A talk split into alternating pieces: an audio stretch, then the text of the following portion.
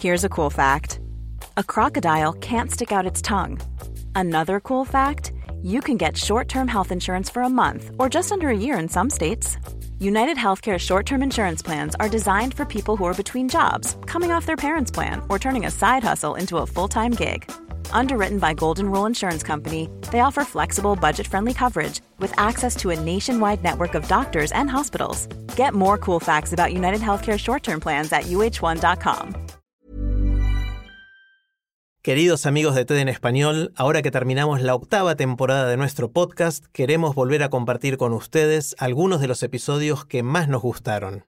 Les cuento también que estamos preparando la 9ª temporada que empezará en julio de 2022. Recuerden que si quieren suscribirse al boletín semanal de ideas en nuestro idioma, ver las charlas de TED en Español o seguirnos en las redes sociales, pueden hacerlo en tedenespañol.com. Los dejo con la charla de esta semana. ¿Cuál es la mejor manera de que nuestros hijos e hijas se acerquen a la tecnología? Los padres y madres nos preguntamos a qué edad, qué sí, qué no y con qué restricciones para protegerlos. Bienvenidos al podcast de TED en Español. Soy Jerry Garbulski. Susana Yuna es periodista y especialista en estrategia digital. En su charla en TEDx Valencia nos comparte herramientas para ayudarnos a responder estas preguntas tan relevantes en la educación de nuestros hijos.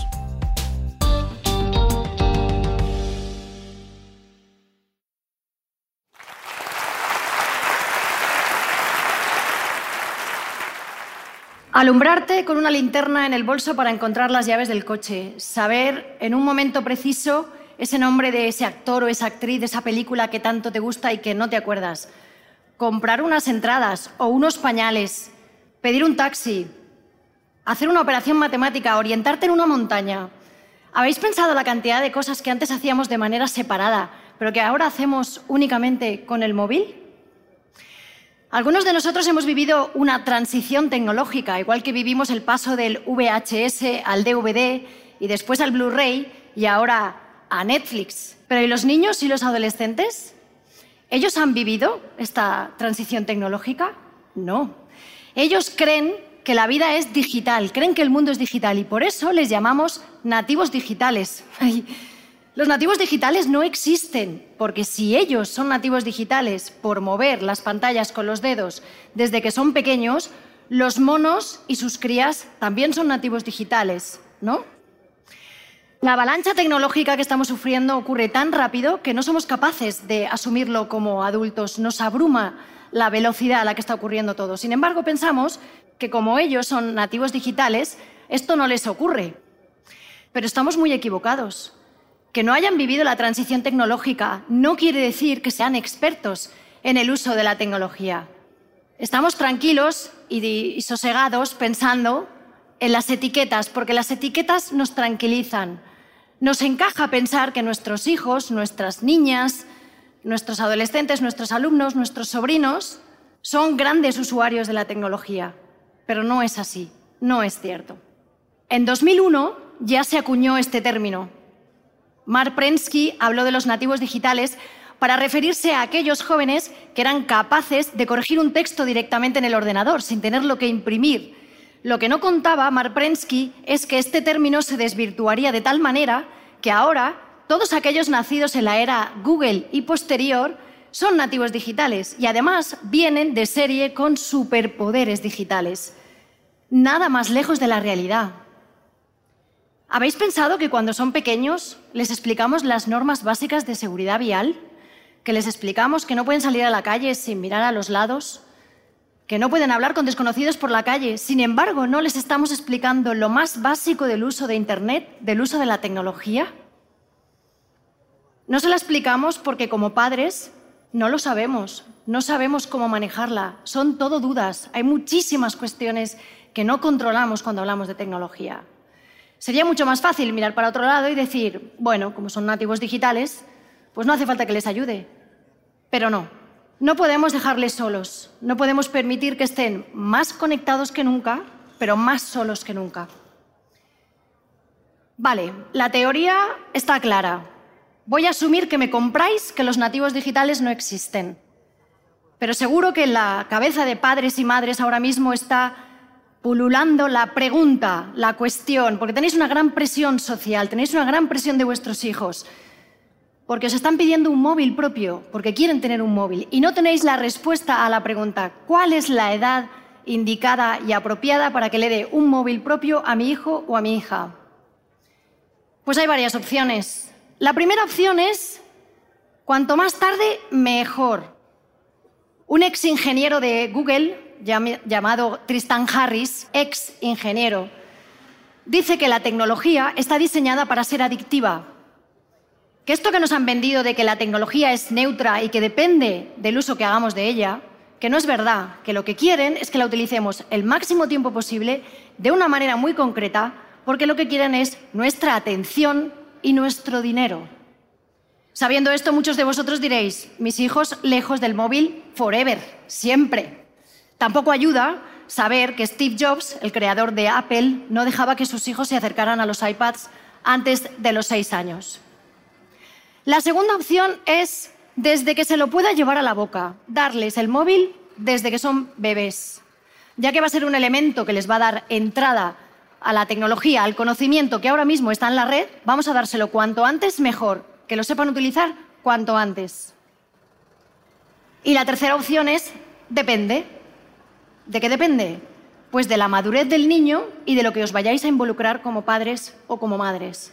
Depende de si desde que se lo va a llevar a la boca vais a estar sentados al lado viendo cuáles son los contenidos en los que navega y explicándoles qué contenidos sí y qué contenidos no. Depende de si vais a educar con la tecnología, vais a educar en digital o vais a utilizar las pantallas como apaganiños. ¿Sabéis cuando cogemos las pantallas y las ponemos delante de los niños porque estamos en un restaurante y queremos terminar la velada? ¿O queremos acabar un informe? ¿O queremos hacer una llamada? Y ponemos delante una pantalla para que el niño o la niña se calle. En casa elegimos la opción del depende. Valoramos la madurez de nuestros hijos y elegimos esta opción no porque sea la mejor ni porque sea la correcta, sino porque también pensábamos que no nos imaginábamos a nuestros hijos cargando cada día con un listín telefónico, una enciclopedia, una linterna, un televisor, un teléfono. Todo esto encima necesitarían una carretilla. Así que mi hijo tiene acceso y móvil propio desde los 10 años, ahora tiene 15, y mi hija tiene acceso a las pantallas desde los 3 años, ahora tiene 12 y móvil propio. He visto innumerables horas de vídeos de caballos en YouTube con mi hija, explicando todas las dudas que se le planteaban, y he supervisado la cuenta de Twitter de mi hijo desde que tenía 11 años, que es cuando la abrió. Esta opción da mucho trabajo, da mucha guerra, provoca muchísimas discusiones. Pero pensamos que cuando le damos a un niño, a una niña, en una edad temprana, un smartphone, le estamos dando un gran poder, pero también le estamos enseñando una gran responsabilidad. Un gran poder conlleva una gran responsabilidad. ¿Cómo les enseñamos esto? Haciendo que se responsabilicen de los contenidos que están subiendo a Internet. Diciéndoles qué tweets sí se pueden poner para comentar un partido de fútbol y qué fotos no se pueden poner. Cuáles construyen su identidad en la red y cuáles, como esta que estáis viendo, destruyen su identidad. Por cierto, esto es un retweet que hizo mi hijo en 2016 y que tuve que corregir en su momento. Si, como yo, decidís darle un móvil a vuestro hijo o a vuestra hija en una edad temprana, independientemente de la edad que tenga y pensando en la madurez que tiene y el acompañamiento que vayáis a darle, hay varias cosas que tenéis que saber. Por ejemplo, los contenidos. ¿Pueden ver todos los contenidos que quieran en Internet? ¿Sirven de algo los controles parentales? Los controles parentales dan una falsa sensación de seguridad, porque todo aquello que cerramos a su vista cuando no estamos van a intentar verlo en casa de los abuelos, en casa de los amigos. Así que no. No pueden ver todos los contenidos que quieran. Solo aquellos que les hemos explicado sin controles parentales, sentados a su lado, que son apropiados para su edad. También es importante que sepáis cosas básicas sobre seguridad. ¿Cómo sabemos que están seguros en la red? ¿Con quién pueden compartir sus contraseñas? Esta es muy fácil. ¿Verdad que saben que no pueden compartir ni la ropa interior ni los cepillos de dientes con nadie? Pues las contraseñas tampoco. Es crítico que entiendan que las puertas que dan entrada a su vida digital deberían estar tan protegidas como la puerta de casa. Algunas cosas básicas de leyes deberíais saber, porque Todo lo que está ocurriendo tan rápido está modificando la ley cuando hablamos de tecnología. Es todo tan nuevo y tan rápido que no nos está dando tiempo a aprender todas estas cosas. Y os voy a poner un ejemplo. Cualquier niño menor de 14 años que suba una foto a Internet, a cualquier plataforma, con otro menor y no tenga la autorización de los padres de ese menor, se está saltando la ley. No os estoy pidiendo que os leáis el Código Penal, no que os estoy pidiendo que os aprendáis todas las leyes, pero id a buscar a Google, informaos sobre la relación entre la legalidad y la tecnología y seguir, por ejemplo, a abogados expertos como Borja Adsuara, que os arrojará un montón de luz sobre este tema. También es interesante que sepáis cosas sobre reputación. ¿Puede un tuit desafortunado o una foto en una posición comprometida comprometer su futuro? Desde luego que sí. Os cuento un caso muy sonado. Sergi Guardiola era un jugador del Alcorcón en 2015. Lo fichó el Barça B y su fichaje duró 8 horas. Se descubrieron unos tuits que había escrito en 2013 metiéndose con Cataluña y con el Barça. Automáticamente le rescindieron el contrato. Él borró los tuits, él protegió su cuenta, pero nunca tuvo oportunidad de jugar en el Barça. Sí. Los tweets, las fotos y el contenido que suben a Internet puede fastidiarles el futuro laboral, sea futbolista o sea cualquier otra profesión. Y la última es alrededor de la privacidad. Los datos personales que dan para bajarse una aplicación al móvil, para darse de alta en un servicio que quieren jugar en una plataforma online, para bajarse emojis, para lo que sea, no son conscientes de la cantidad de información personal que están compartiendo. Cuando voy a darles una charla al instituto y les explico que cuando hacen una foto y la mandan desde su teléfono al teléfono de otro, que esa fotografía pasa por unos servidores y que no es tan privada como ellos creen, entran literalmente en pánico. No saben cómo funciona. Las empresas de tecnología llevan años campando a sus anchas, recogiendo datos de todas las interacciones que hacemos en Internet. Sí, nos espían. Saben todo de nosotros. Pueden hacer un perfil psicológico nuestro, pueden influenciarnos para votar a un partido político por encima de otro, pueden incluso hacer que queramos comprar un producto por encima de otro. Y además, la privacidad no existe. Desde el momento en el que cada menos de 5 minutos nos estamos conectando a nuestro teléfono para chequear si tenemos un email, si tenemos un WhatsApp, si tenemos un like. Cuando nosotros estamos chequeando en nuestro teléfono, lo que hacemos es pedirle información a las antenas que tenemos alrededor y para pedir esa información estamos enviando información nuestra. ¿Quiénes somos? ¿Cuál es nuestro dispositivo? Incluso qué tipo de información estamos compartiendo. ¿Y qué podemos hacer para mejorar nuestra privacidad y la de nuestros niños y nuestras niñas y adolescentes? Primero, leernos la política de términos y condiciones de todo lo que nos bajamos al móvil. Quizás no sabéis que hacen falta 3 días completos con sus noches sin levantar la vista de la pantalla para leernos todo lo que nos hemos bajado al móvil sin rechistar. Y segundo, concienciar a nuestras niñas, a nuestras adolescentes, a nuestros hijos, a nuestros sobrinos, a nuestros alumnos, de a quién le están dando los datos y que piensen para qué los pueden necesitar. Os planteo un reto. Cuando se quieran bajar una aplicación al móvil, que pregunten, que investiguen, que se cuestionen. ¿Qué negocio hay detrás? ¿Para qué quieren los datos de registro? ¿Cómo gana dinero esta empresa? Es muy importante que les ayudemos a entender que los datos que den ahora pueden cambiar su futuro. En definitiva, los nativos digitales no existen. Que hayan nacido en una era tecnológica como esta no les da superpoderes y necesitan acompañamiento digital igual que lo necesitaron para aprender a cruzar la calle.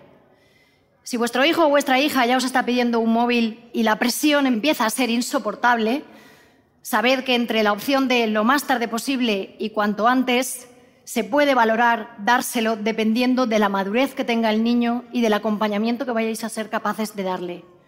Que vayan ganando autonomía digital progresiva depende de vosotros. Hay muchas cosas en el mundo digital que como educadores hemos de saber, seamos madres, abuelos, tías, sobrinos o profesores.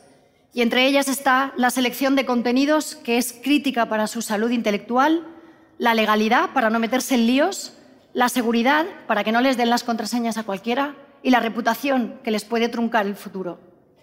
Y la más importante de todas, empezar a concienciar a nuestras niñas y a nuestros adolescentes, a nuestras alumnas, a nuestros sobrinos, sobre la privacidad. Nosotros hemos tenido nuestra transición tecnológica, los adultos. Nuestros hijos, nuestros sobrinos, nuestras adolescentes tendrán la suya, que será hacia el control de su privacidad. Han de pasar de ser meros usuarios digitales a convertirse en ciudadanos digitales con plenos derechos sobre sus datos personales. Muchas gracias.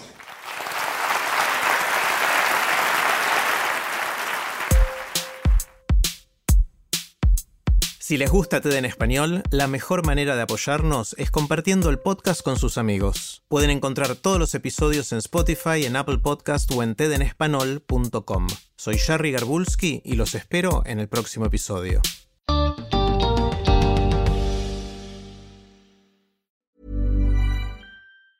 Hi, this is Matt and Sean from Two Black Guys with Good Credit. From a local business to a global corporation. Partnering with Bank of America gives your operation access to exclusive digital tools, award-winning insights, and business solutions so powerful, you'll make every move matter. Visit bankofamerica.com/banking for business to learn more. What would you like the power to do? Bank of America, N.A., copyright 2024.